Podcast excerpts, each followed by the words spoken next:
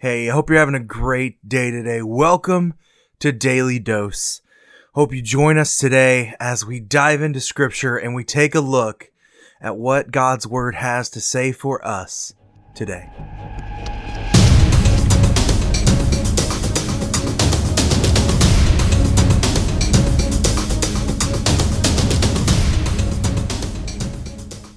Hey, how are you doing today?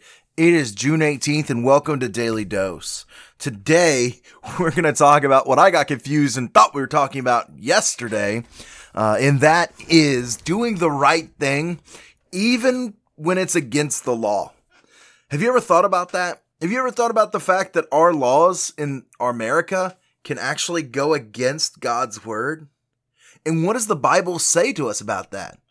Well, the Bible tells us to submit to our authorities, but the Bible also tells us to never allow ourselves to go against God's word. So we are called to submit to the laws of our land as long as they do not go against God's word. And we're going to look at an example today of exactly that. When the laws of the land go against God's word, we simply cannot follow just because it's against the law. You have to be willing, you have to ask yourself, are we willing to go to prison for our faith? Or are we more willing to allow ourselves to be manipulated into fear of persecution? I think these are important questions that we need to ask, especially as we get closer and closer to the end times. Because as the Bible tells us in the end times that it's going to be messy. If you have your Bibles, open with me to Daniel chapter 6. Daniel chapter 6 and read with me in verse 6. Then these high officials and satraps came by agreement to the king and said to him, O King Darius, live forever all of the high officials of the kingdom, the prefects and the satraps, the counselors and the governors are agreed that the king should establish an ordinance and enforce an injunction that whoever makes petition to any god or man for 30 days except to you, O king, shall be cast into the den of lions. Now, O king, establish the injunction and sign the document so that it cannot be changed, according to the law of the Medes and the Persians, which cannot be revoked. Therefore, King Darius signed the document and the injunction. And when Daniel knew that the document had been signed, he went into his house where, his, where he had his, his windows in his upper chamber open toward Jerusalem. He got down on his knees and he prayed three times a day. He prayed and gave thanks to his God, just as he had done previously. So this is an account of when a man does what is godly, what is scriptural, even when it goes against the law.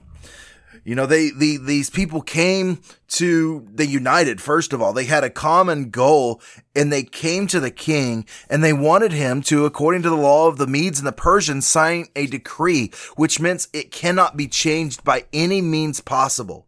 They knew that as soon as Daniel would appear before the king uh, in this predicament, that the king could just forgive him. But the law of the Medes and the Persians forbid him from doing so.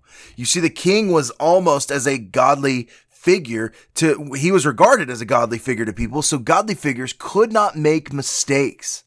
And so when you see this account, when you see what's going on, these people know that and they're playing on his own pride, they're playing on his own emotions, and they're playing on his own position, all to achieve what they want.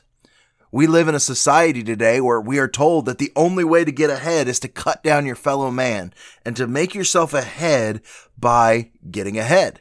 Uh, cutting them down, making yourself look better by comparison. This is exactly what was going on in this time. We have you have people that are trying to get ahead in this this way, and so the d- story of Daniel 6 is the Daniel in the lion's den. We're familiar with it. He's cast into the lion's den. The lions walk around and they don't eat him. And, and so finally, they bring him out of the lion's den and he is unscathed. What an amazing and wonderful opportunity to fear God more than man. To be face to face with lions and trust that God has your back. God has you in his power. But what if somebody told you that you couldn't pray? What if somebody today told you that praying to God was illegal? Would you go to prison? Or would you just change with the times to let yourself be more acclimated to a accepting culture. You see, the problem with this accepting culture is that they're accepting of everything except God. They don't want God. They don't want to think about the fact that God is the way. They want to create their own way.